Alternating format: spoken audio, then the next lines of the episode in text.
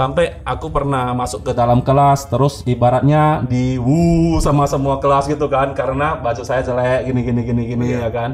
Padahal ya bukan saya yang produksi sebenarnya. Itu, itu saya udah bayar uang sekolah sendiri tuh nggak. sa- sejak saat itu saya nggak ada minta-minta uang lagi udah udah. Tanda kutipnya udah financial freedom waktu itu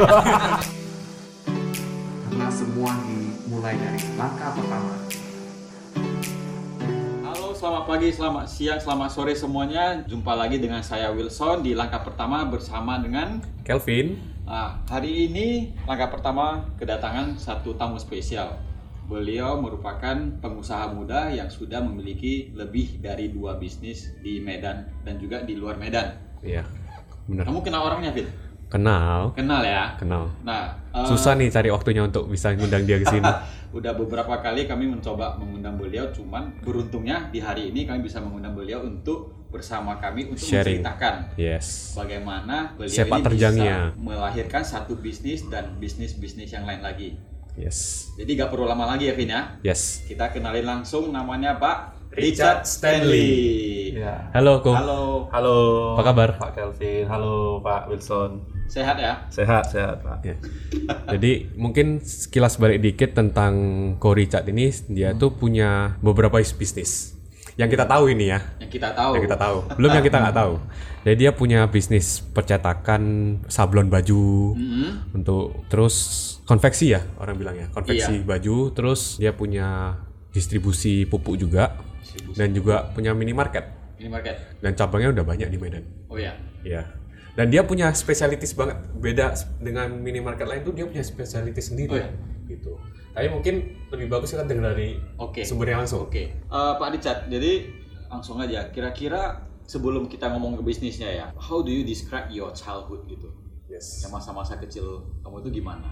Oh, kalau childhood saya itu ya kami dibesarkan ini di keluarga yang sederhana ya sebenarnya di sederhana ibu saya itu eh, orang tua saya kan usahanya percetakan. Oke. tapi ya jangan dibayangkan percetakan sebesar apa ya cuma satu ruko lah kira-kira gitu. jadi dan memang terus terang itu saya merasa sangat beruntung gitu. Karena kami punya tiga kakak. Kita empat bersaudara ya. Oke. Kita dari SD kita sudah diajarin untuk bekerja gitu. Karena bekerja. dulu kita di- disuruh bekerja itu bukan karena suruh kita belajar bukan. Karena memang kurang orang. Orang oke. Nah, kurang orang. Ya daripada bayar orang lain kan bagus. Anak sendiri. Anak sendiri kan Iya, gitu. jadi memang kita dari SD itu sudah diajarin untuk bekerja gitu. Jadi ya dulu kan kayak ada buat sampul ada apa yang untuk dijual-jual di pasaran gitu kan. Ya kita tukang masukin plastik kita Hmm, Oh, kita ngelem kita ngepak kita apa gitu. Jadi ya itulah. Terus terang memang childhood saya itu nggak gitu banyak bermain Nah, tapi memang ya waktu itu saya paling ingat sangat berkesan ya. Iya, iya. Nah, kita enam orang itu di ruang tamu kita sambil sa- sama-sama bekerja itu sampai malam sampai sampai jam 11 malam sampai jam 12 malam gitu. biasanya sekolah lagi ya Ya, biasanya sekolah lagi gitu. Jadi itu memang menjadi kebiasaan ya. Memang hal yang paling positif dari ini, saya dan kakak-kakak saya itu semua tidak ada yang terkejut ketika memasuki dunia kerja gitu. Enggak, jadi tidak ada yang terkejut, tidak ada yang apa, mungkin mental kita Ngeluh, sudah nggak apa ya. ngeluh ya. Tidak ada yang ngeluh, tidak ada yang bilang harus lembur atau gimana ya. Semua kita memang udah terbiasa ah, karena kita memang itulah gitu. Berarti mental kerja itu Dari udah awal. dari awal Benar. dari SD. Benar, itu benar-benar asli dari kecil kita. Jadi ibaratnya karena memang waktu itu tanda kutipnya karyawan mama saya belum banyak. Jadi semua harus kita kerjain lah gitu. Iya, iya. Nah, kalau sekolah dari SD mungkin boleh cerita sekolah SD di mana SMP saya ya di mana? sekolahnya dimulai dari TK. TK itu di Sutomo. oke Ya sampai tamat juga di Sutomo lah, Sutomo satu di Medan. Eh, ada kuliah atau Saya sempat kuliah setahun tetapi uh, pilih untuk nggak melanjutkan ya mungkin karena saya nggak pintar belajar jadi ya gitu. Jadi Pintar aja. drop drop out Pinternya, gitu lah. pinternya berusaha. Pinternya Drop out lah gitu. Jadi kira-kira sebagai Pak Richard ya, bro aja lah ya, bro Richard ini eh, menarik. Kenapa menarik? Karena saya rasa loh, dari kecil udah bekerja. Kemudian juga tadi kan kata dengar eh, bro Richard itu orang tuanya tidak terkejut lagi kalau bro Richard ini langsung udah bisa berusaha sendiri di, di- di Iya, usia muda. Ya. Nah, apa yang menjadi inspirasi Anda untuk berbisnis di awal-awal gitu? Mhm. Apakah secara tidak sengaja atau memang Richard Dari ini udah tahu pengen berusaha saya mau berusaha Berbisnis, nih, ya. saya mau Hmm. berbisnis nih. Awalnya gimana misalnya? Sebenarnya itu nggak kita rencanakan ya. ya seperti saya bilang tadi kan ibu saya kan usahanya percetakan. Iya. Nah, cuman ya saya bilang tadi kecil-kecilan lah, kecil-kecilan aja gitu. Jadi stafnya juga cuma beberapa lah kan. Nah, jadi waktu itu kan kalau mau cetak itu kan kita harus ada kalau sekarang sih istilahnya desainer, kalau dulu istilahnya tukang setting gitu ya. jadi nah, jadi mau buat kartu nama, mau buat bon faktur atau Iya, iya. gimana kan atau form-form apa gitu kan. Nah, itu mereka biasanya mau cari orang lain gitu, freelance atau Iya, gimana. Cuman biasalah kalau kita mengharapkan freelance atau apa itu kan biasanya kan susah diharapkan. Kadang deadline sudah mau dekat. Nggak gitu. belum dikasih juga Ah, gitu. Jadi terakhir mama saya agak agak apa? Jengkel juga agak ya. jengkel. Lu belajar lah katanya gitu. Lu bela- kamu belajar lah untuk belajar Untuk desain-desain. desain gini ya kan gini. Jadi Itu pas kapan itu? saya SMP 1. SMP 1 di SMP diminta 1. untuk belajar Ya, cara desain-desain benar. gitu ya. Saya masih SMP 1 itu. Jadi ya saya pikir ya saya belajar gitu. Iya. Platformnya apa waktu itu? Jadi, ah? Platform untuk belajar.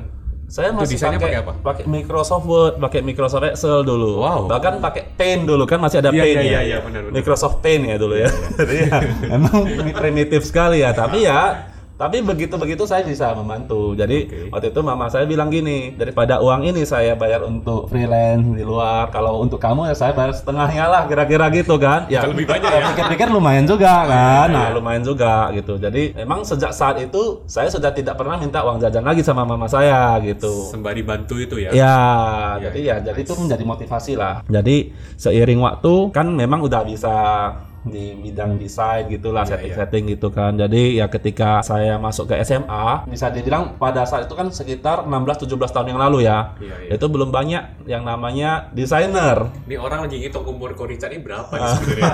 oh, kan belum belum banyak yang namanya desainer Iya, gitu.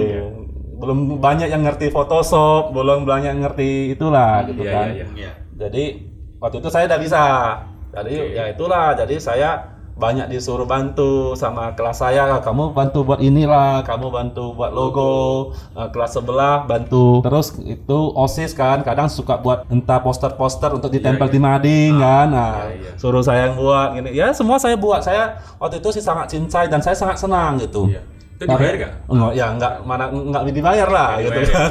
enggak dibayar, cuman ya saya tuh senang. Nah, makanya waktu itu saya melakukannya dengan passion ya, kira-kira gitu. Ya karena saya pikir kan ini kan media saya untuk belajar loh, bukan Benar, benar, Ah, kalau waktu itu saya bilang soal-soal bayaran-bayaran gitu kan otomatis kan itu mengurangi peluang saya untuk belajar gitu. Nah, tapi saya lakukan dengan senang hati senang hati saja, happy happy sih gitu kan.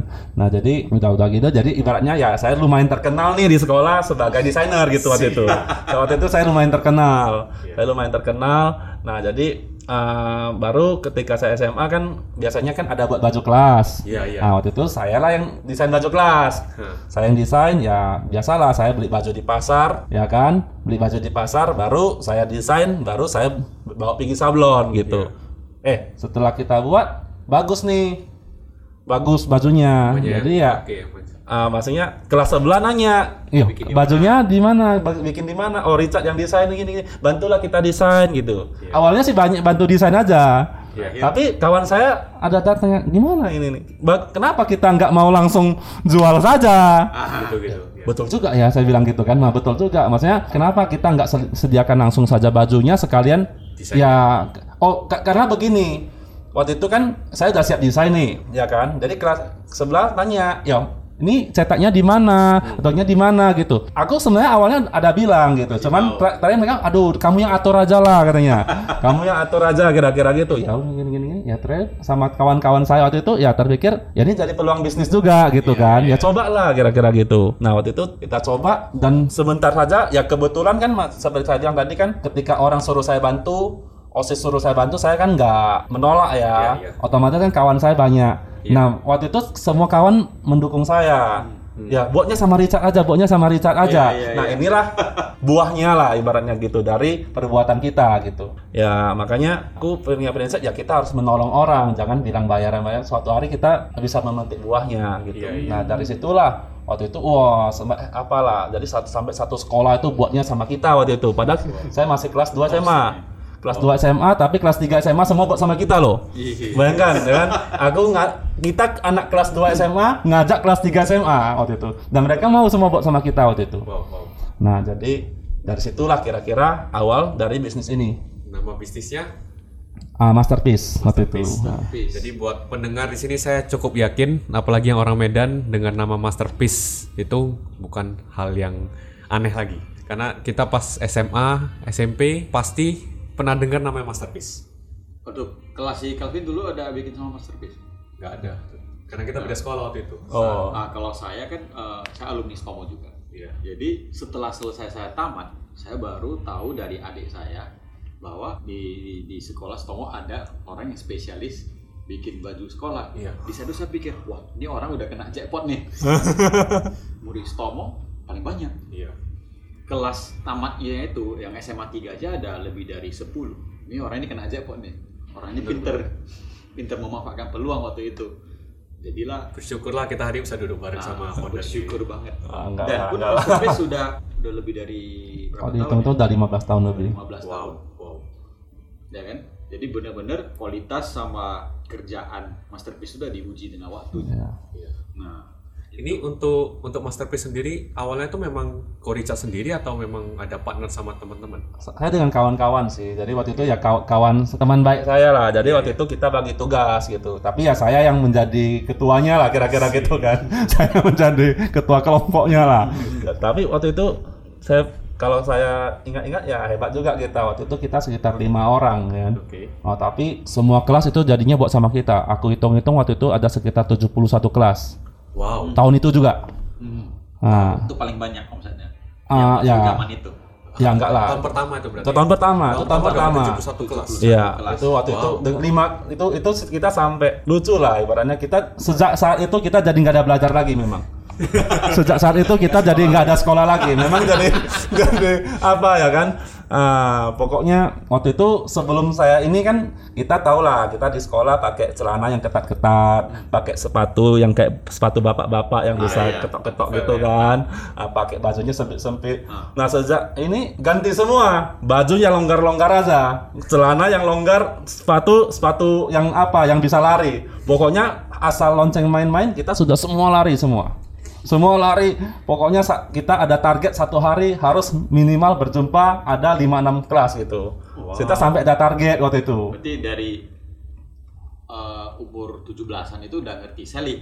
Ya, jadi memang Richard langsung selling juga ikut Ya, saya ikut. Justru saya justru, justru saya saya yang meng- penggeraknya. Jadi pokoknya pagi harinya saya urus kelas, ibaratnya urus prospek kelas, Iya, iya. sorenya urus-urus baju sama urus sablon, malamnya saya urus desain gitu.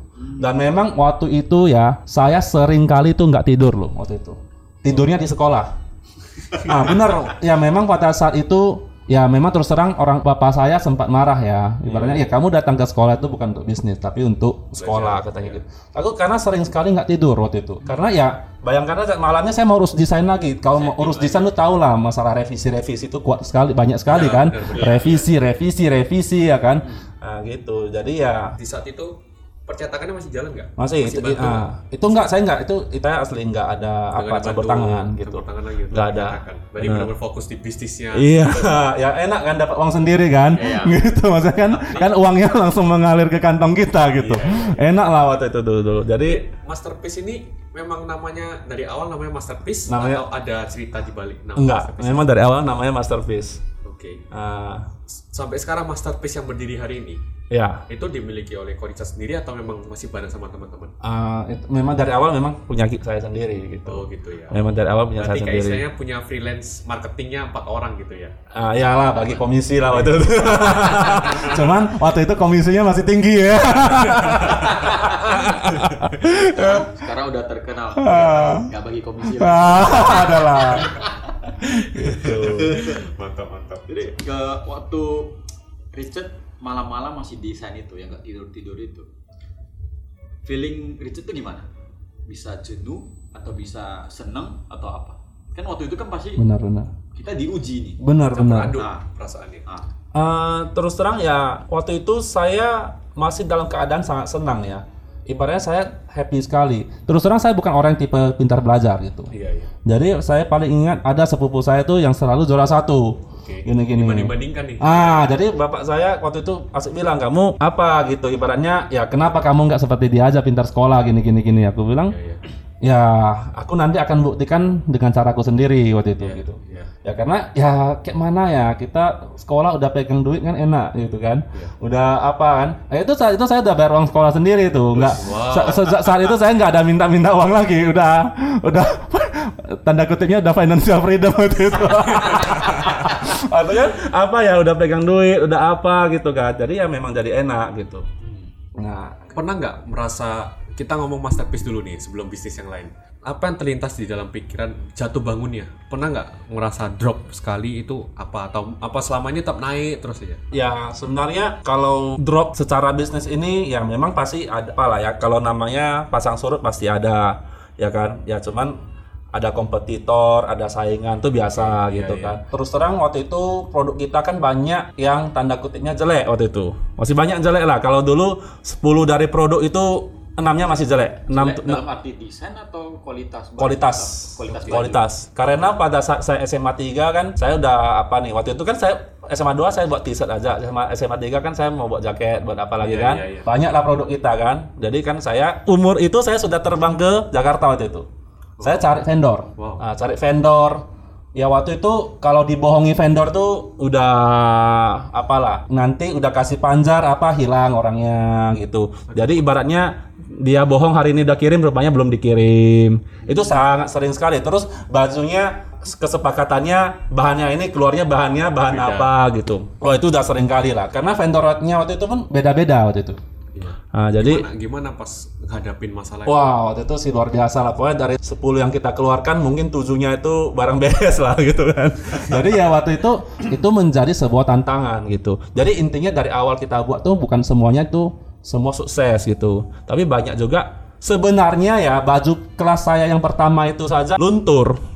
Oh iya. Yang pertama, lu bayangkan gue belum dapat duit aja udah udah luntur dan harus ganti rugi. Aduh. Ya saya ganti.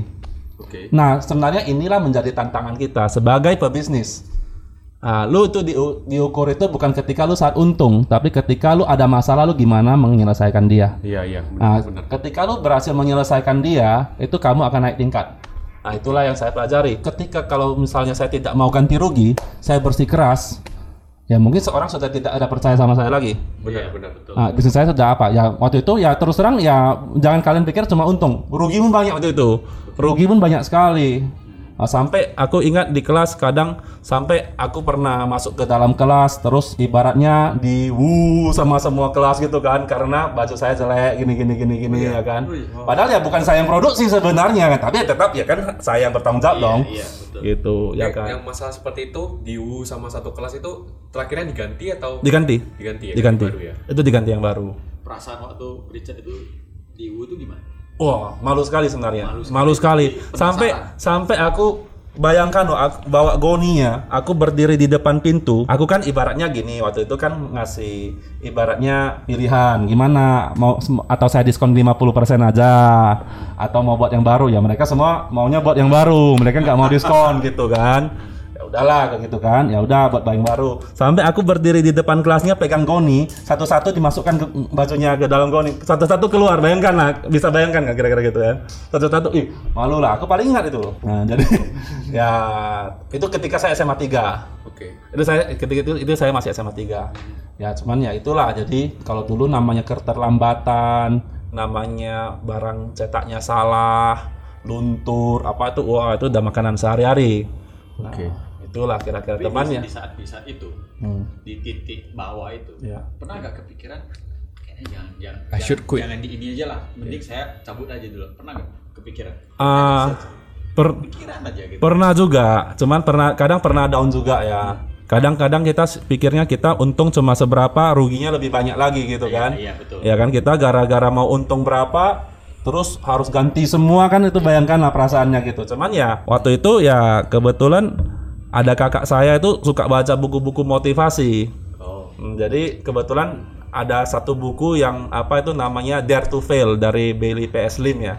Malaysia waktu itu. Itu Iya, iya. buku yang klasik kali lah dulu itu kan. Wah, aku lihat buku itu saya jadi termotivasi gitu. Bahwasannya bahwasannya ya kalau kita mau sukses itu ya sebelumnya kita harus gagal berkali-kali gitu. Iya, iya. Ah, gitu. Dari itulah saya belajar. berarti setelah baca buku itu Richard merasa ini saya gagal yang tepat ini.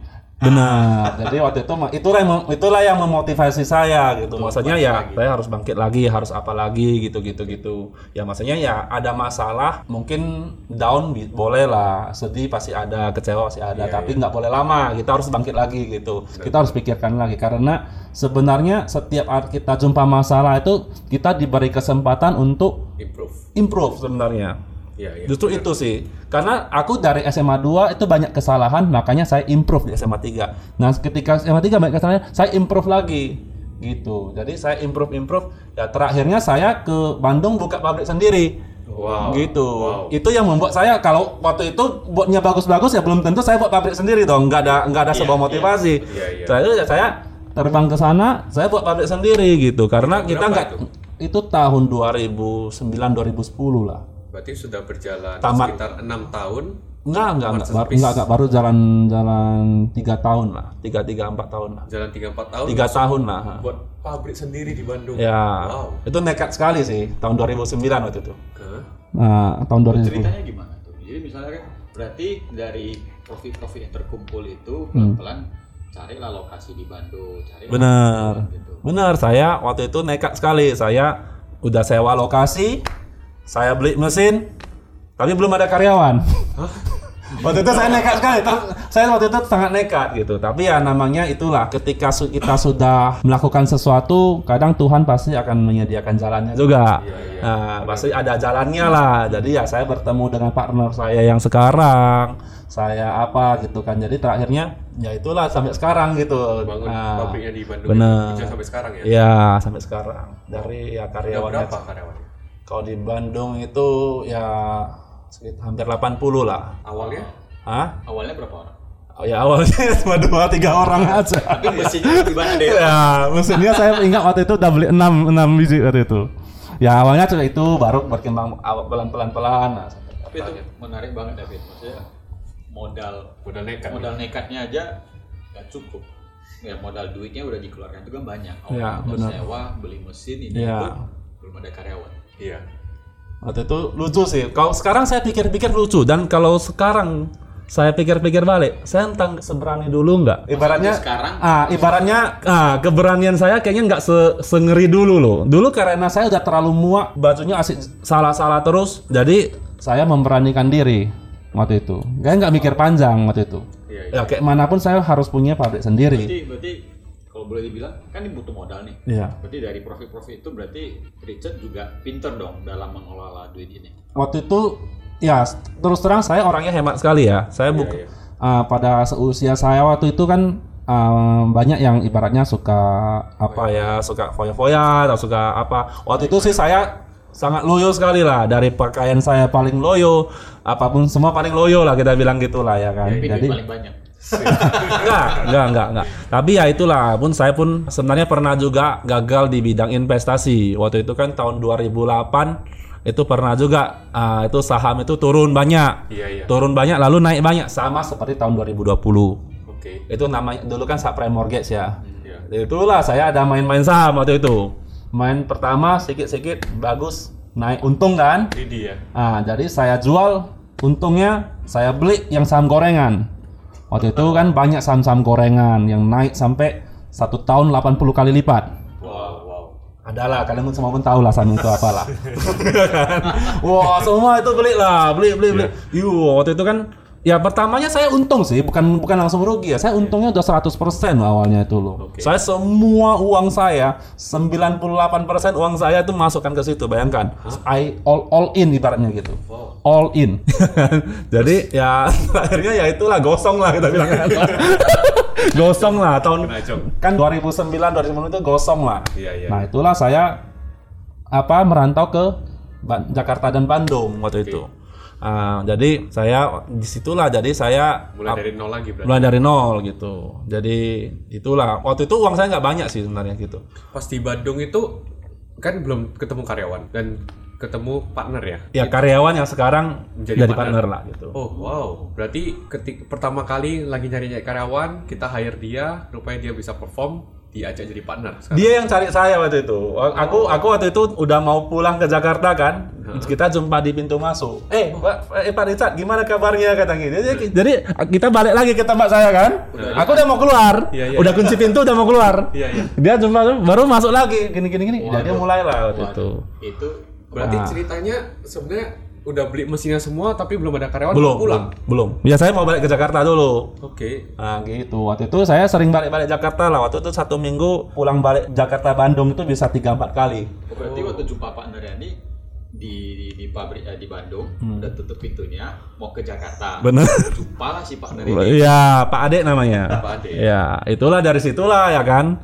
Jadi ya terakhir di itulah gitu. Memang- memang- ya, aku pikir ya nantilah kalau soal karya nanti baru cari lah gitu kan. Iya, Eh ternyata itulah dari itu memang ya kadang makanya dalam hidup ini kita harus ada percaya namanya faktor X ya. Iya, iya. Nah, kadang banyak hal itu tidak bisa kita tentukan, tidak bisa kita pikirkan.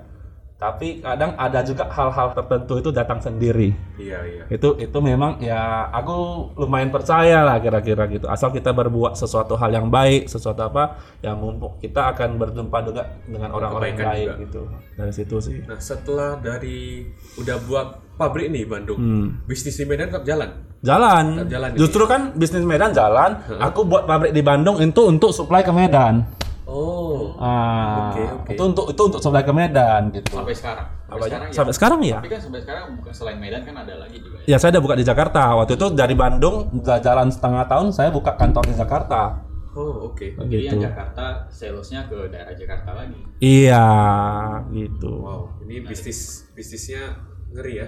Sebenarnya nggak ngeri sih, ibaratnya ya sebenarnya kalau secara omset atau semuanya itu nggak besar lah, sebenarnya nggak gimana-gimana lah ya, cuman ya saya cukup bangga lah ya dengan bisnis ini karena kan memang benar-benar dari nol, benar-benar dari apa ya gitu ya, Iya, iya. lumayan lah kira-kira gitu. Kalau dulu pas suatu itu sih ya ini tergolong bisnis yang diremehkan ya ibaratnya Iya, gitu benar, ya, benar, benar. bisnis yang diremehkan lu Waktu itu punya, saya punya pacar ditanya ke orang tuanya bisnis apa? Ya bisnis sablon baju. Oh gitu. Ibaratnya kan? Ibaratnya. Ini pacar yang sekarang jadi istri atau bukan nih? iya. Saya sekarang dari istri gitu. Boleh berbangga deh. ya jadi ya itulah waktu itu. Ya ya ini maksudnya membuktikan apa pun itu kalau kita seriuskan itu benar-benar bisa Bisa jalan ya. bisa jalan gitu. Bidang apa pun lah asal kita benar-benar serius gitu. Oke. Nah, dari situ setelah buat masterpiece, buat pupuk dulu atau buat Pupuk. minimarket dulu? Oh, buat bisnis pupuk dulu. hmm, pupuk dulu Kok bisa? Ya jadi ceritanya kan saya kan waktu itu udah buka cabang di Jakarta juga. Untuk konveksi ini ya? Ya, buka- sempat buka cabang ya. Jadi ada problem internal nih sehingga ada beberapa karyawan saya keluar. Oke. Jadi kan ya saya balik Medan gitu. Saya balik Medan gini-gini kan. Baru jadi ibaratnya Jakarta saya taruh orang juga. Ke baru saya balik Medan. Jadi balik Medan ini baru saya ya paman saya ada nanya mau nggak kita bisnis ini kata gitu. Oke. Nah, jadi mungkin dia lihat saya bekerja keras, saya gini-gini kan gitu. Mau yuk mau nggak kita apa gitu kan. Ya aku sih waktu itu nggak mikir terlalu banyak ya. Oke aja kira-kira gitu. Ya mainkan aja kira-kira gitu kan. Ya itu pun mulainya sih kecil-kecil gitu. Mulainya dari satu ruko juga lah. Iya, iya. Dari satu ruko ya sampai sekarang itu udah 10 tahun ya. Itu tahun 2011 itu Oke. itu tahun 2011 jadi sampai sekarang itu udah 10 tahun sekarang bisa dibilang ya udah berapa puluh kali lipat lah ibaratnya apanya kira-kira gitu Wow, wow. Ah. Ini pupuk untuk ke pertanian kebun berarti ya. pertanian Nah, pertanian kebun semua ada lah I see, I see. Untuk alat-alat kayak apanya? Pendukungnya kayak paculnya lah. itu enggak itu enggak Itu enggak, berarti kimia aja ke kimia kimia aja kebetulan ya ah, itulah jadi paman saya memang dia ah, di bidang ini dia teman dia di Brastagi gitu yuk kita kembangkan di Medan gitu Berarti paman paman Richard ini udah ngerti nih. bener soal pupuk. bener bener gitu. Iya, iya, iya. Kenapa maksudnya eh, Richard sendiri awalnya ngerti nggak tentang tanaman? sama sekali nol Jadi hanya diajak Sama sekali nol. untuk Iya, ya saya langsung apa aja kira-kira gitu. Saya sama sekali nol lah pengetahuan gitu kan. Ya, Oke, oke. ya cuman ya itulah gitu kan. Ada jalannya ya. Nggak boleh pikir terlalu banyak gitu. Oke. Ah, Nah, setelah dari 2011 jalankan Hmm. pa- apa pupuk ini. ya. Kenapa bisa kepikiran buat minimarket? Nah ceritanya kan waktu itu 2011 ya kan, jadi kan saya nggak berani lagi nih kalau ada duit invest investasi saham nggak berani ya kan. Terus saya ada, waktu itu kan kebetulan lagi lumayan baru mulai-mulai booming properti. Oke. Waktu itu sempat ada booming properti kan, jadi saya ada beli properti waktu itu di, di Jalan Setiabudi. Ya itu ya ketiga Mak Setiabudi yang sekarang lah. Iya, iya. Jadi ada beli satu ruko, terakhirnya ke awalnya sih mau buka kantor masterpiece waktu itu. Oh, Awalnya tuh buat kantor masterpiece. Jadi terakhir sebelahnya mau dijual juga Dibeli lagi. dibeli lagi. Ya dulu pun memang PD-PD aja pakai DP KPR gitu aja gitu. Oke. Asal bis- bisa DP udahlah kira-kira gitu dulu kan. Nggak pikir terlalu banyak bukan ah bukan cash punya dulu kan. Jadi be- apa baru saya tanya sama kawan saya yang namanya Darwin. Oke. Ya dari intinya Darwin ini sudah ikut saya dari Masterpiece. Dari saya buka yang pupuk ini namanya Suba ya perusahaan namanya Suba. Oke.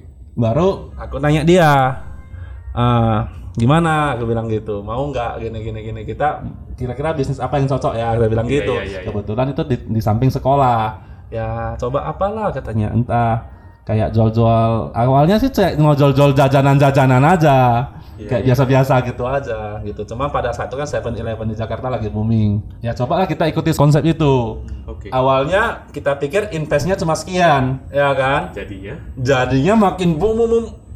Intinya lima kali lipat dari biaya awal kita budgetnya. Karena semakin dibuat semakin serius Oke. oke. kayaknya tanggung nih tanggung nih tanggung nih semua jadi karena tanggung jadi benar-benar Nah, serius tanggungnya gimana? Masa misal oh jalanan kan berarti kita udah stok makanan gitu Iya. kan. Nah, tanggungnya tuh gimana? Berarti tambah stok lagi. Enggak, maksudnya contohnya kan kayak dari segi furniturnya kan gitu kan. Oh. Ya bagus, udahlah bagus ini taruh AC berapa, bagus ini taruh Oh. apa, berapa iya, ini iya. kursinya apa gitu. Jadi lama-lama jadi Membludak ya budgetnya. membludak gitu. Jadi ya itulah awal-awalnya namanya ketiga mat itu tahun 2012 itu. Oke.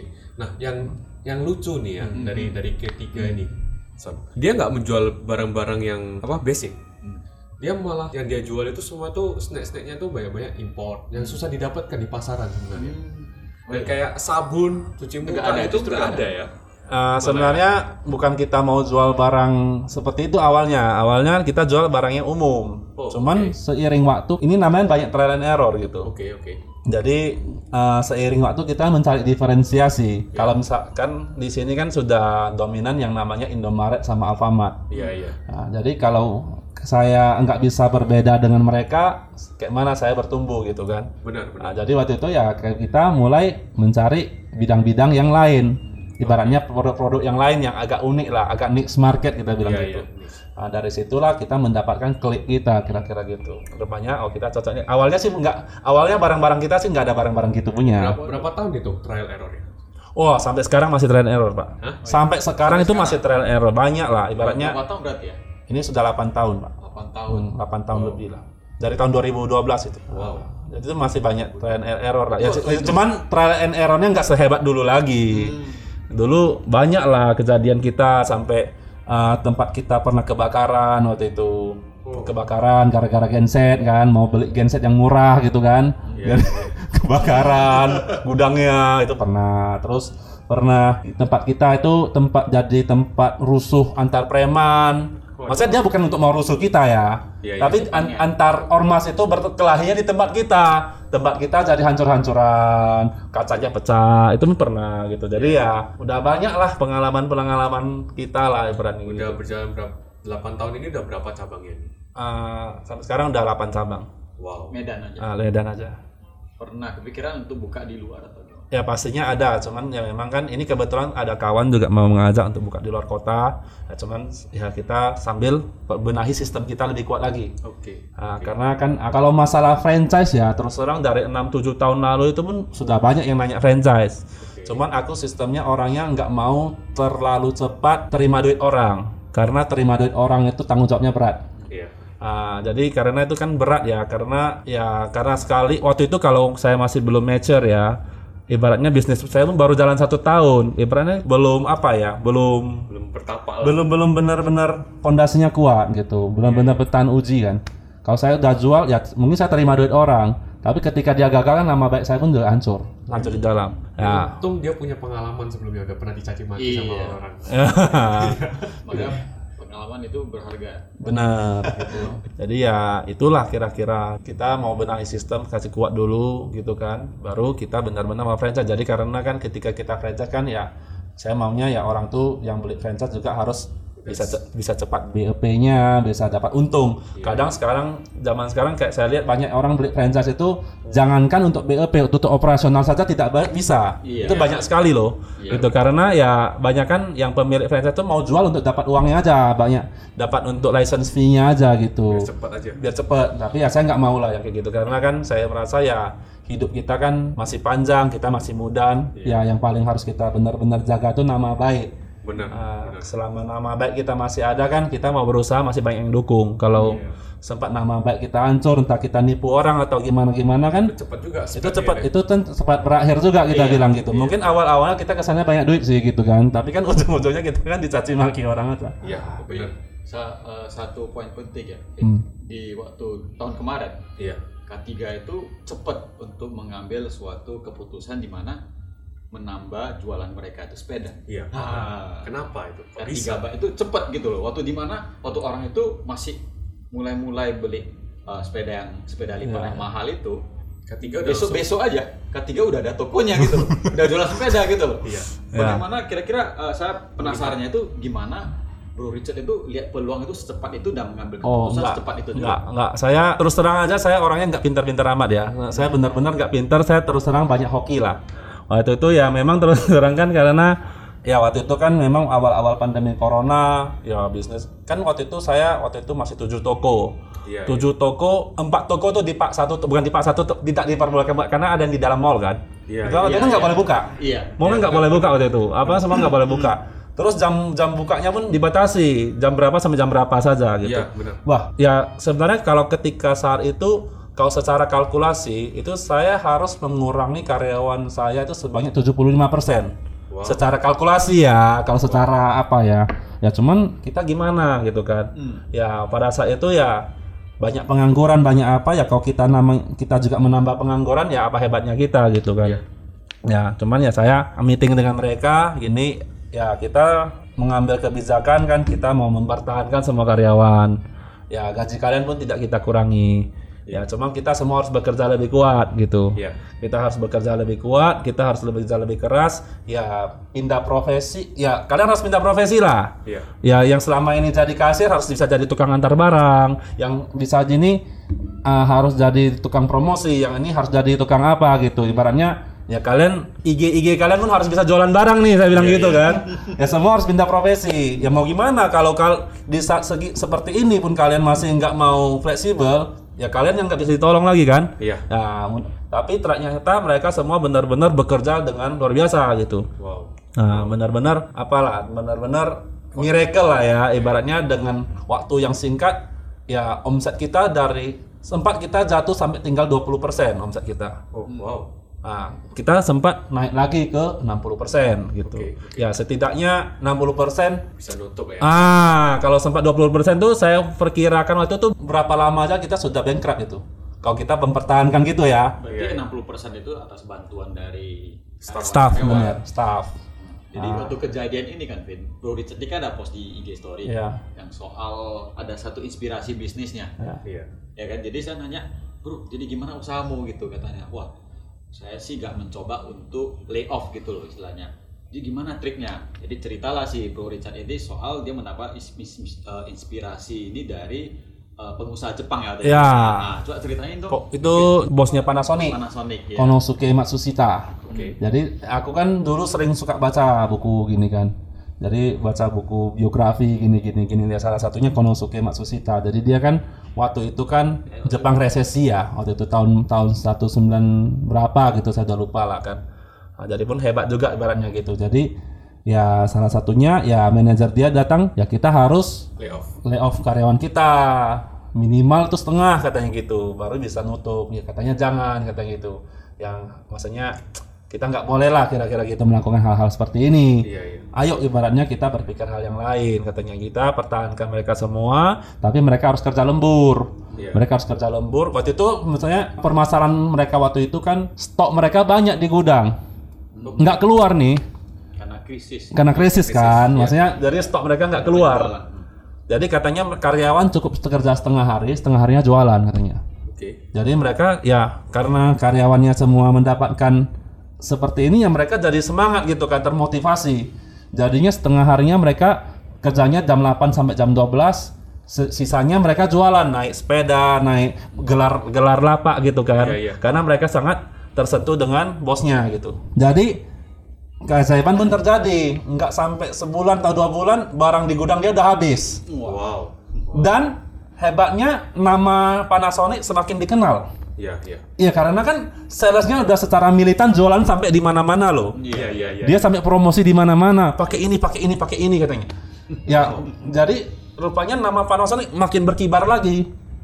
Gitu kan. Jadi begitulah kira-kira. Berarti inspirasi Bro Richard itu dari cerita bisnis si Panasonic ini ya. Ya, waktu itu. Makanya kemarin, makanya kemarin waktu begitu tahu dari IG story Richard tuh, saya jadi pantau terus nih perkembangannya. Kan saya ada update lagi. Iya, kan, iya, iya. Bro sekarang nih, oh udah lumayan nih. Iya. Saya terpaksa harus pakai jalan ini. Jadi Iya, iya. anggota ini juga bantu bantu jualan. Iya, iya. Sampai karyawannya tuh bikin yang video-video lucu juga. Iya, Kan kayak pakai-pakai drama Korea terus Iya, iya, dibuat-buat. iya, iya. Pokoknya lucu bener lah. Jadi, Iya. Saya juga salut kreatif. kan dari dari sana saya kepikiran, Fit kita harus mengajak orang ini buat ngobrol-ngobrol gimana Iya. cara melalui waktu-waktu susah ini. Iya. Iya. Jadi selain selain K3 ini ya bro, kan masa susahnya itu Hmm. kan karena K3 mungkin karyawannya paling banyak ya di Iya. antara tiga itu ya. Ah, ya sama Masterpiece imbang Tapi sih. Masterpiece pun kira-kira strateginya pun seperti itu. Strateginya sama. Kebetulan waktu itu kita menjahit masker. Ah, Waktu oh, itu iya, iya, iya. waktu itu kita menjahit masker. Waktu itu ya terus terang awal-awalnya ya karena kan kita buat masker itu kan harganya 3.800. Iya. Ya, dulu itu ya paling murah itu. benar. Karena sempat masker kan itu sampai 50.000 perak, sampai berapa? Waktu itu kan shortage lah ibaratnya gitu kan. Nah, waktu itu ya ya udahlah kita buat masker saya bilang gitu. Kita jual murah saja, kita jual apa biar apa. Wah, itu itu jadi justru Malah booming ya. malah booming gitu malah booming gitu jadi gara-gara itu ya selama berapa bulan ada kerjaan. Iya, iya, iya. gitu. Jadi ya samalah seperti K3 gitu kan. Kita kan awalnya nggak tahu nih siapa sih waktu bulan 3 itu kita tahu sampai mana? Kita nggak tahu loh itu gelap loh. Bener, bener. itu gelap sekali loh. Ibaratnya kita nggak tahu nih sampai kapan bisa sesepi ini kota Medan kan sepi waktu itu. Iya, kita nggak tahu sampai kapan. Itu itu benar-benar horor kita bilang gitu. Kalau kita Iya. pikirkan sekarang kita nggak tahu. Nggak kita sekarang kan udah happy happy ya walaupun Iya. pandemi belum berakhir kita udah happy udah keluar. Waktu itu kan enggak. Waktu itu kan benar-benar mencekam kali. Dan kita nggak waktu itu sampai takut ada kerusuhan lah sampai sampai takut apalah gitu kan. Jadi Benar, benar. ah, jadi itu waktu, waktu itu kan belum nampak ujung lubangnya ujung guanya itu belum nampak. Ya tapi ternyata mudah-mudahan 2-3 bulan setelah itu ternyata bisnis sudah mulai naik lagi kira-kira gitu ternyata ya baratnya ya orang semua nggak di rumah lagi gitu kan kira-kira gitu jadi udah mulai agak pulih lah walaupun ya tidak bisa sepulih sebelum corona pastinya kan gitu Itu caranya gimana ngeliat peluang kayak masker, Ah. terus sepeda. Ah oke kita ng- bahas sepeda dulu tadi kan belum jawab nih. Jadi gara-gara itu ya kan. Jadi pas kebetulan aku ada kenal pengusaha sepeda. Oke. Ya kan, masih saudara lah, ibaratnya masih sepupu-sepupuan gitu lah. Produksi. Hah? Produksi Bukan produksi, distributor gitu. Jadi awalnya itu pas di bulan 5. Pas di bulan 5. Jadi posisinya kan waktu itu sepeda juga masih lagi sepi. Iya. Nah, sepeda juga lagi sepi kan. Jadi adik kita ada ngobrol-ngobrol lah gitu kan. Jadi, yuk gimana kalau kita buat untuk jualan di K3 katanya gitu. Yang gimana kalau kita buat untuk jualan di K3 gini gini gini. Pas itu sepeda belum booming loh. Iya, iya, benar. Aku benar. pikir dalam hatiku waktu itu mana bisa laku sepeda saya bilang gitu kan. Sekarang orang mau makan aja susah, kayak mana mau beli sepeda? Tanda kutipnya sepeda mahal lagi berannya gitu kan. Iya, iya. Sepeda mahal lagi siapa yang beli gitu kan. Aku bilang paling bisa laku itu mobil-mobil anak-anak itulah saya bilang yang yang elektrik elektrik car Iya, itu iya, kan. iya. Paling bisa itu. Kalau mau sepeda tuh nggak mungkin lah. Baru si Darwin bilang, "Ini peluang bagus ini katanya gini. Ini Iya. baru mau apa?" katanya gini Mau gini kan. Udah coba lo ya kan. Coba waktu itu kita jual waktu kita awal jual itu belum booming. Di dua minggunya lagi booming kayak gila. Berarti waktu itu awal udah nyetok duluan. Ya, jadi kita nggak tahu apa-apa. Sebelum- sebelum As- booming, asli, tahu duluan. asli itu benar-benar kalau kalian bilang saya bisa melihat peluang, saya bilang itu sama sekali enggak. Itu benar-benar murni just luck. nggak nggak feeling lah jadi kan Ya. coba aja tadi Iya coba aja utama karena di- kan di ada Malik kan kita dulunya ada dining area ya. Iya, iya. Tempat duduk waktu itu kan nggak boleh katanya dine in kan. Jadi, jadi kan ditarik kosong. Mau buat apa? Taruh sepeda lo kita pikirkan ya. Wow. Ya dalam hatiku ya nothing tulus lagi. Iya. Ya mau terjual dapat, nggak terjual ya udah. Iya, iya, Kira-kira gitu kan. Maksud tapi kan keluar modal lagi gitu loh di bisnis sepi ini ya. kan Bro Richard berarti Ya awalnya kita modal. coba. Awalnya itu kita awalnya berarti udah tahu Benar. modal kita keluarin itu udah siap-siap untuk habis nih Ah, enggak juga. Bagaimana? Awalnya kan kita tes dulu. Baru setelah itu kita ada bentuk perusahaan. Gitu. Jadi a- awal-awalnya ya itulah namanya kalau maksud saya kalau kita berbuat hal-hal yang baik, kita akan berjumpa dengan orang-orang baik yang baik juga. Ya salah satunya ya yang pengusaha sepeda ini gitu.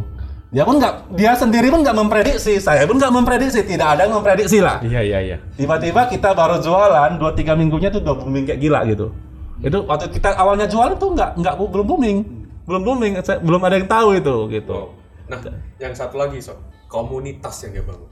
Nah, Ini yang luar biasa. ketiga baik Iya. Kok bisa sampai apa? Saya cukup yakin dengan komunitas ini ya. Dari mulut ke mulut, mulut ke mulut, makanya bisa booming sampai segila bisa ini. bisa goes bareng Ya. Iya. bisa makan bareng gitu Nah, itu gimana sih awalnya kok bisa membuat komunitas ini? dari Bro Richard yang Ya. saya. Gimana ya? Ya pikirnya waktu itu kan heboh heboh gitu kan. Maksudnya yuk kita apa? gitu kan. Misalnya buat sebuah tren lah kita bilang gitu. Buat sebuah tren gini gini gini. Ya waktu itu sih udah mulai tren sih tapi belum keras kali trennya gitu. Belum Iya, iya, iya. belum benar-benar booming kali. Ya kita coba apa? Ya kebetulan waktu itu kita banyak dibantu sama selebgram selebgram ya salah satunya kayak Nini Lim gitu Iya, kan. iya. ya dia banyak membantu kita sih dari awalnya gitu kan ya dia bantu promosi kita juga apa dia pun tahu waktu itu ketika lagi susah ya gitu Iya, dia iya. bantu gitu jadi ya apalah buat gini ya jadinya makin heboh gitu makin jadinya makin heboh gitu karena Sampai kan, sekarang masih konsisten ya? ya sekarang udah pasti udah agak menyebar ya Iya. karena kan waktu itu kan sempat kita kan satu grup tuh 100 orang gitu Wow. kan dan memang waktu itu kan sempat orang awalnya dari lockdown sempat hura-hura lagi terus sempat Lockdown takut lagi. lagi, gitu Iya, kan ibaratnya jadi sejak itu kan ketika angka covid naik kan itu kan nggak berani terlalu banyak orang lagi jadi dipecah-pecah jadi memang sampai sekarang masih ada tapi mungkin ya nggak sampai 20 orang lagi karena kita Iya. pun nggak berani terlalu berkerumunan ya Iya, benar Ya, ya pun secara tren pun memang sudah apalah ya kira-kira gitu ya. Eh, bagus tuh. Peluangnya tuh tepat, saat yang tepat. Iya, di saat yang tepat dan juga ambil keputusan yang tepat juga. Iya, Bisa aja waktu itu kan, Iya. bisa aja waktu itu misalnya kalau uh, keputusan yang kurang tepat itu kan udah jualan mobil-mobilan anak-anak. gitu. Iya. Sebenarnya bisa jalan juga, cuman mungkin nggak Enggak enggak saya bawa ini aja. gitu. Iya, iya. Ya itulah memang aku percaya sih. Makanya aku bilang kadang kita nggak memikirkan yang terlalu banyak. Tapi kalau memang kita melakukan hal yang memang benar-benar tulus dan baik, ya mungkin ini pun semua doa-doa karyawan lah ya. Iya. Ini semua doa-doa karyawan gitu gimana gimana ya kita dapat rezeki gitu ya. Oke, misalnya ya, misalnya ya bro ya, nanya. Hmm. Jadi kan misalnya kalau misalnya tadi uh, Bro Richard ini kepikiran nih mau bisnis yang baru, misalnya contohnya sepeda atau apa gitu. Itu kita kan ambil keputusannya gampang karena kita ada modalnya, Ya. ya kan. Nah, problema sekarang ini kan banyak orang anak muda itu pengen punya ide bisnis, Hmm. cuman nggak ada modalnya nih. Ya. Gimana kira-kira? Nah ini ini terus terang aja ya seperti masterpiece awal-awalnya itu nggak ada modal ya sebenarnya. Ya modal apa? Waktu itu kan? Waktu itu kan modal apa kira-kira gitu? Mana Iya, ada iya. modal waktu itu? Ya kan? Ya sebenarnya kalau menurut saya ya salah satu modal kita adalah modal pergaulan sebenarnya. Itu Iya. paling penting jadi ya jangan kita pilih-pilih kawan jangan kita apa jangan cuma bergaul dengan level-level kita saja. Semua harus kita harus kawani gitu. Jadi Iya, maksudnya jangan merasa oh level kita sudah seperti ini yang level-level di bawah kita kita nggak mau. Iya, iya. apalagi itu itu sangat pantang gitu. Iya, karena kita nggak tahu ya. Ya kalau cuman ya kalau memang dia orangnya agak negatif ya sekedar bergaul saja nggak usah terlalu dekat gitu Say hi, bye aja. say hi gitu tapi maksudnya jangan kita sampai dicap sombong gitu tuh Iya, nggak iya. boleh gitu Nah Ya. itu, itu jawabannya bagus. Ya. Maksudnya ya bagus gak bagus karena kenapa? Kenapa gitu ya Vina? Karena orang-orang sekarang itu kalau kita diajak berbisnis selalu bilang saya nggak punya modal nih, nggak ada modal duit nih. Ya lu Iya. kan bisa ada modal. nah saya potong tenaga. saya potong dulu ya Ah, sekarang kadang orang sangat men- meng-underestimate modal mereka gitu. Iya. Iya, aku, aku sering kali kalau orang nanya saya seperti ini, saya selalu nanya, nanya balik. Lu punya mata kan? Mata kamu saya cungkil, Iya. saya kasih 10 M mau nggak? Mau nggak? Gak mau. Nggak mau. Tangan kamu, kaki kamu saya potong, saya kasih 10 M, mau nggak? Gak mau juga. Nggak mau. Jadi modal kamu kan nggak gede kan? Iya. Jangan menganggap diri kamu itu bukan modal. Iya. Ah, mau nggak? Aku sering tanya, mau nggak aku kasih kamu 10 m? Besoknya kamu jadi orang bodoh, jadi orang oh dari orang idiot, nggak punya pikiran lagi. Mau nggak? Nggak mau semua. Nah, jadi itu bukan modal saya bilang. Nah, ya kan? Itu bukan modal saya bilang gitu. itu itu udah itu, itu udah modal kalian itu. Kalian punya tangan, punya kaki, punya pikiran kan? Iya, itu kalian anggap bukan modal saya bilang gitu. Nah, bukan modal itu bukan cuma sekedar uang. Iya. Jangan salah. Semangat itu modal, itu semua modal gitu. Ya yang penting memulai saja gitu. Jangan terlalu banyak pikiran. Nah, kalau kita nggak pernah mau memulai, apa pun nggak bisa gitu. Benar. Nah, ini udah di pertanyaan pamungkas nih. Jadi kan si Bro Richard ini udah tiga bisnis, sudah ada tiga usaha dan juga eh, usaha-usaha yang lain gitu. Ya. Nah, untuk jadi seperti seorang Bro Richard, kira-kira dari tiga bisnis itu yang udah yang udah Richard jalanin, kira-kira apa langkah pertama untuk bisa memulai suatu usaha gitu loh? Menurut versinya Bro Richard, Kalau- apa yang jadi modal penting dalam Memulai sebuah memulai bisnis. suatu bisnis gitu? Kelvin mau berenang gimana caranya? Nyemplung dulu. Ya udah itu aja. Jadi kalau kamu mau baca buku dulu sebelum berenang, 10 tahun lagi pun kamu nggak berani berenang. Iya. iya. Kamu nggak akan berani berenang. Kamu kalau mau mau berenang ya jambur aja. Kamu nggak akan bisa belajar berenang melalui teori. Wow. Yes. Kamu nggak bisa belajar berenang melalui teori, baca buku kamu lantas jadi bisa berenang. Nggak bisa. Ya mau nggak mau kamu harus cemplung. Dan ketika cemplung kamu kan antara tenggelam atau timbul kan? Iya, benar. Dipaksa berarti. Dipaksa. Karena kamu nggak mau tenggelam, makanya kamu akan timbul. Iya. Wow. Kira-kira Analoginya gitu. banget.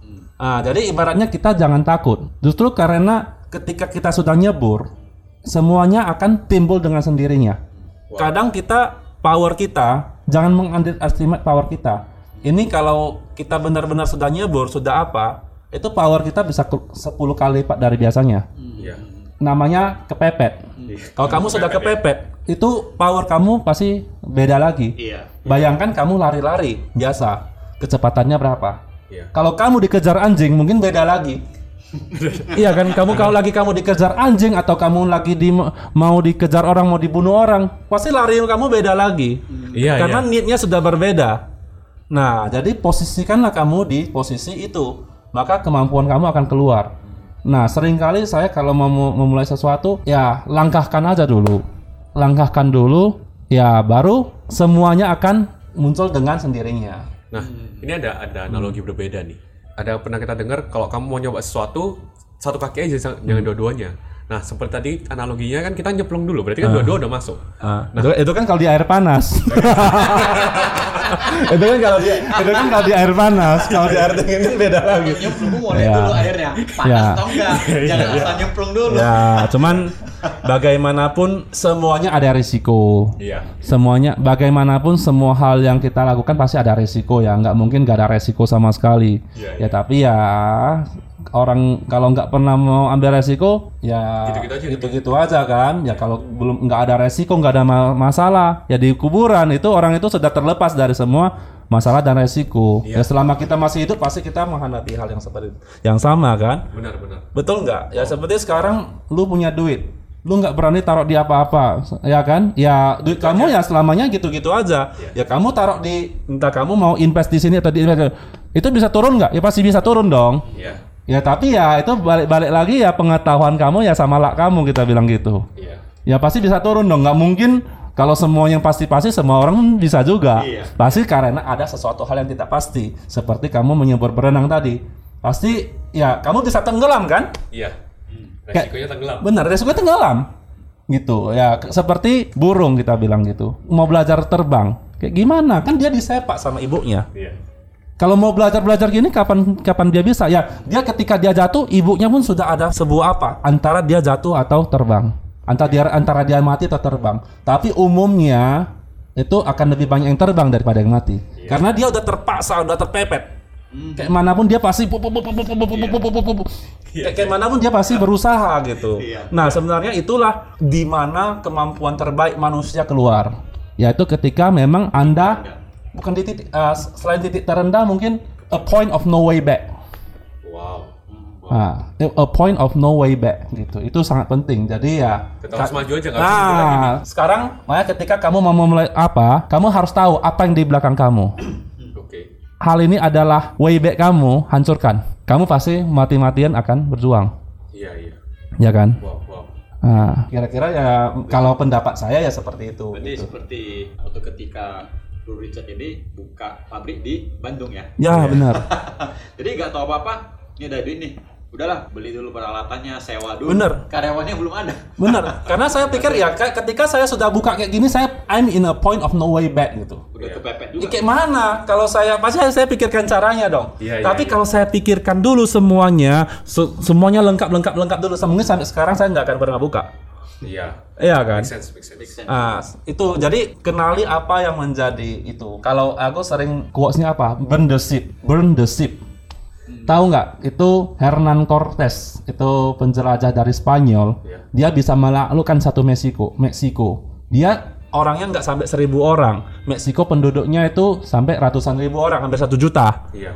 dia bisa taklukkan. Ketika dia sampai di di Meksiko, hal pertama yang dia lakukan adalah burn the ship. Dia mau nggak mau dia mesti di sana. Bener. Mau nggak mau antara menang atau mati. Nah, ketika di situ kan pasukannya kan akan berjuang mati-matian loh, ya kan? Mereka in a point of no way back gitu, ya kan? Ah, jadi antara kita menguasai kerajaan ini atau mati, ya udah pilih aja. Kita nggak bisa pulang lagi. Tapi ketika kita masih bisa pulang, pasti kita will of fight-nya pasti berkurang. Kita kemampuan kita untuk bertarung itu pasti berkurang.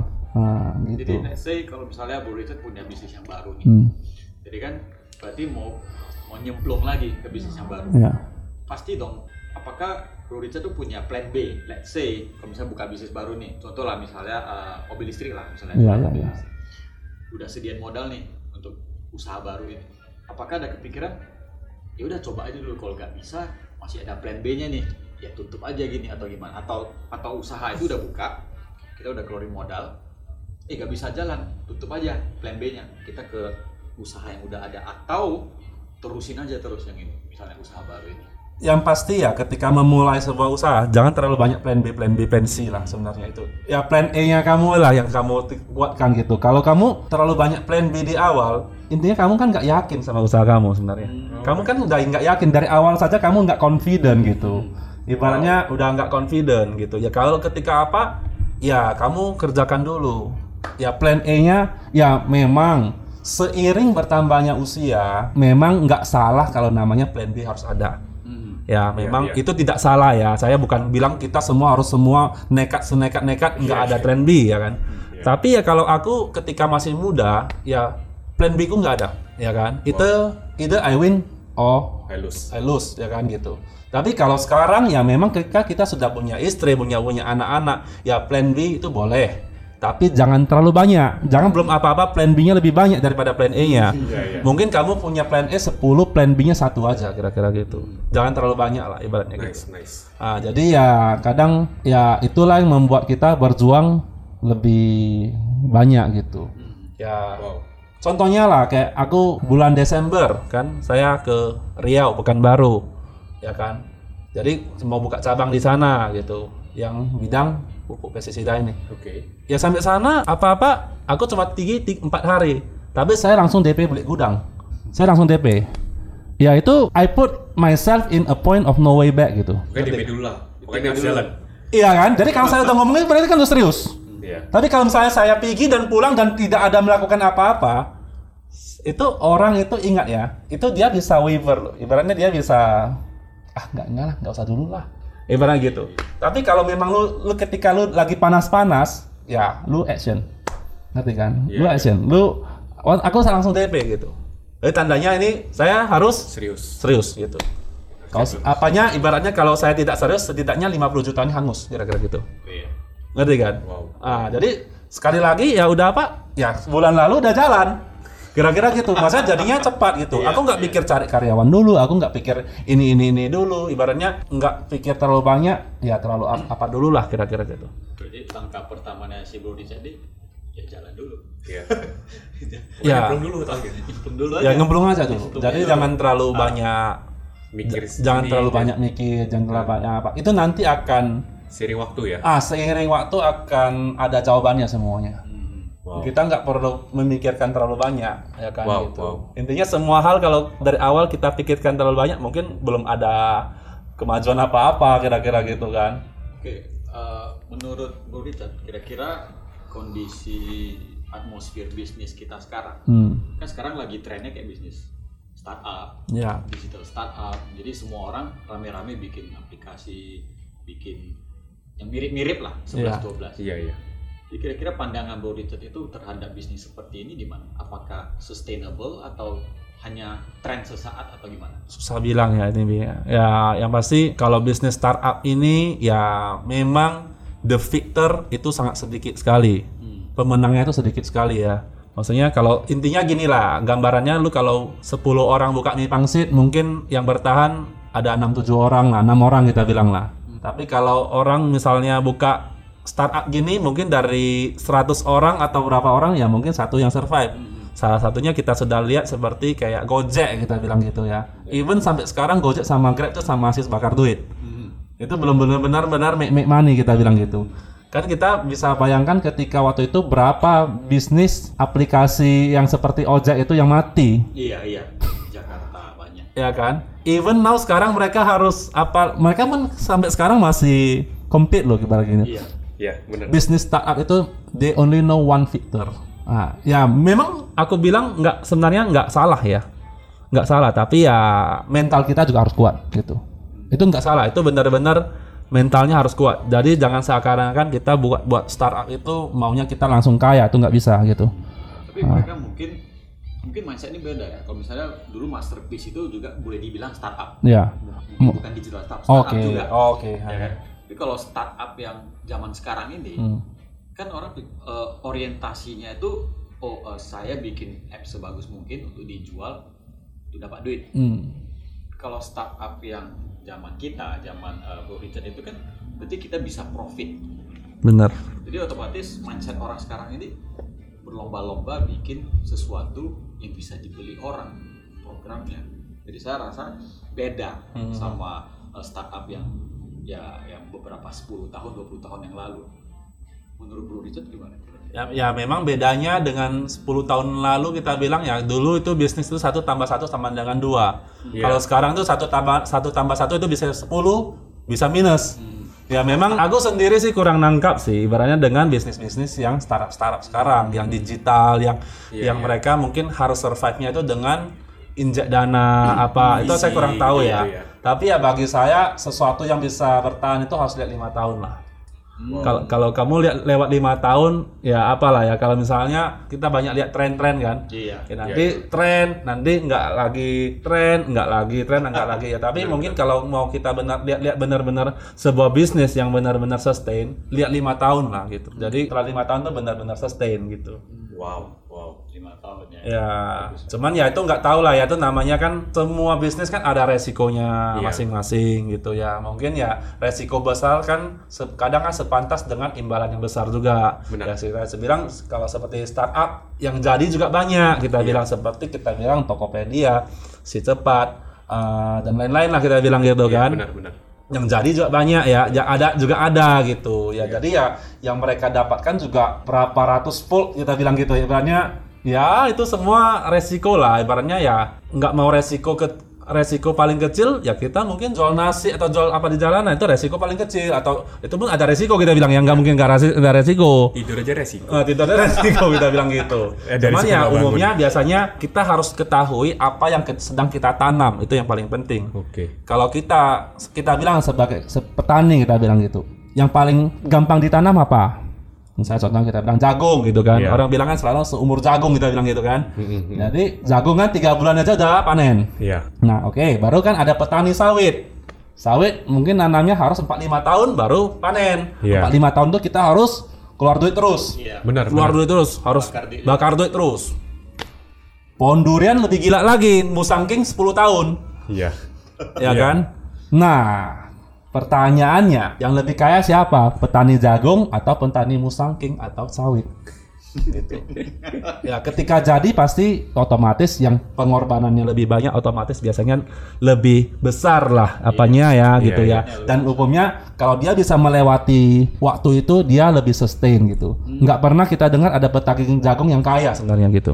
Iya. Itu gampang kan, tiga bulan lagi kayak kamu harus kerja lagi Iya. ya kan tapi kalau sawit kan oh 45 tahun ya udah apa dia bisa sustain 20 tahun Benar, benar. nah kalau ya sekarang apalagi durian kalau sekarang di Malaysia yang petani durian Musang King ya kan kaya kaya kita bilang Iya. tapi lu sekarang mau tanam pun nggak bisa lu tanam lu harus tunggu 10 tahun Iya. nah benar. itulah advantage-nya jadi jangan takut untuk masuk ke bisnis yang apanya uh, barrier of entry-nya susah Iya.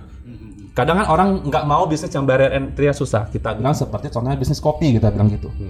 Ya kan? Bisnis kopi itu barrier entry-nya tidak susah. Iya. Tapi sekarang saya buat dan laris, besoknya kamu buka. Yes. True. Minggu depannya dia buka. True that. Minggu depannya dia buka lagi. Iya. Ya otomatis kan kompetisinya jadi hancur. Marketnya share. ya kan? Nah, kalau kita bisa berpikir, kita 10 tahun lalu kita sudah nanam Musang King. Sekarang kita sukses nih. Kita dapat untung harga Musang King kan gila-gilaan. Benar. Satu biji kan 400 ribu, berapa ratus ribu kita bilang kan? Iya, iya. Seketika orang nggak bisa compete kamu sama kamu. Karena dia kan harus nunggu kan. Iya, iya. Dia harus nunggu 10 tahun. Kalau Musang King ini tiga bulan tanam sudah tumbuh, banjir gitu. pasti banjir lagi, pasti harga- harganya jatuh lagi ke 10.000 ribu kan? Yes, yes. Otomatis kan. Tapi kalau kamu bisa masuk ke bisnis yang barrier of entry-nya susah, otomatis secara tanda kutip kompetitor kamu pasti berkurang Lebih sedikit. Iya. lebih sedikit pun lebih susah masuknya dia lebih susah masuknya. Sebenarnya ini bagus sekali. Ya, yang penting kita tahu apa yang sedang kita tanam. Itu yang paling penting. Jangan kita tunggu 10 tahun kita pun nggak tahu apa yang kita tanam. Itu yang itu itu sa- itu mampus. Nah, tapi kalau misalnya kita setelah 10 kita kita tahu nih ini bibit musang king. Gitu kan? Iya, iya, Nah, iya, iya. Tunggu 10 tahun kita nggak apa-apa. Kau kau tarik musang kan itu kan apa gitu kan. Nah, makanya ya kita bilang seperti kita bilang Alibaba lah. Mungkin orang kan sekarang lihatnya Alibaba Jack Ma. Ya dia buat itu berapa tahun, Bro? Benar. Emang dia buat satu tahun udah langsung kaya? Enggak loh. Iya, iya. Di berapa tahun itu nggak dapat duit itu? Iya. Iya kan? Itu- 10 tahun. Ah, itu dia berapa tahun dia nggak dapat duit baru sekarang. Nah, itu biasanya biasanya bisnis seperti ini catapult efeknya lebih tinggi. Biasanya, tapi ya pun tidak semua. Ya itu makanya yang penting kalian tahu bisnis apa yang sedang kalian tanam itu yang paling penting. Wow. Wow. Nah, kalau bisnis kalian kamu sudah tahu apa yang kamu tanam, berapa tahun pun kamu rela rela. Iya, siap. Kamu siap gitu. Karena kamu satu tahu suatu saat berbuah Maka duriannya bur- musangking musangking. bukan teh musang Bukan teh musang, bilangnya gitu kan? Ah, gitu. Oh, Son, udah nggak terasa nih Son, udah satu setengah jam kita ngobrol. waduh eh, satu jam 15 menit, sorry, panjang Seru banget loh. ya kan Pengennya sih nambah terus nih, mau nanya terus, cuma kayaknya mesti kita tutup hari ini. Mungkin tutup kita bakalan coba di kesempatan berikutnya lagi part kedua nanti ya. Hah, part lagi oke Mungkin ada sepatah dua kata dulu buat dari Ko Richard untuk teman-teman yang apa pemula-pemula yang mau apa buat usaha. Ya. Kira-kira apa sih sepatah dua kata? Ya, yang mau mulai usaha, ya sebenarnya itu semua intinya manusia itu ada jalannya masing-masing. Iya. Pun nggak usah terlalu memaksakan diri harus begitu, memaksakan diri harus begitu. Iya, iya. Ya, kamu lagi kerja sama orang itu pun sangat bagus sekali. Nggak semua orang pun langsung apa langsung apa pun nggak juga. Nah, kamu bisa ikut orang, kamu bisa kerja sama orang. Kalau dan apabila kamu sudah tak ya, tekad mau berusaha, itu kamu nggak bo- jangan mikir terlalu banyak gitu Nyemplung. yang belum saja gitu. Iya. Karena kata Bob Sadino orang sukses pada awalnya dianggap gila katanya gitu.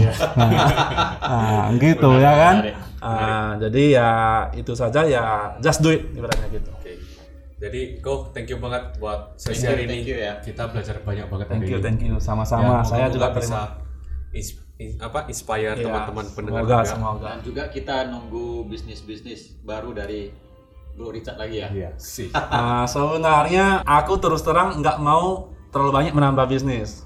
Lebih bagus mengembangkan yang ada. Ini karena datang sendiri, jadi mau gimana gitu barangnya gitu. iya, iya. Aku ketika sudah mulai ketiga amat saja, saya bilang, aduh ini saya nggak boleh tambah lagi sementara. Kecuali memang kita sudah benar-benar kuat ya sistem kita dan Iya, iya. apa kita gitu. Wow. Oke, Ko, kita tutup Itu aja. sesi hari ini. Oke. thank you ya Oke, Bro Richard atas thank you. waktunya Thank you, thank you. Oke, saya Kelvin saya Wilson dan Ko Richard Thank you. Thank you. Terima kasih sudah mengundang saya. See you.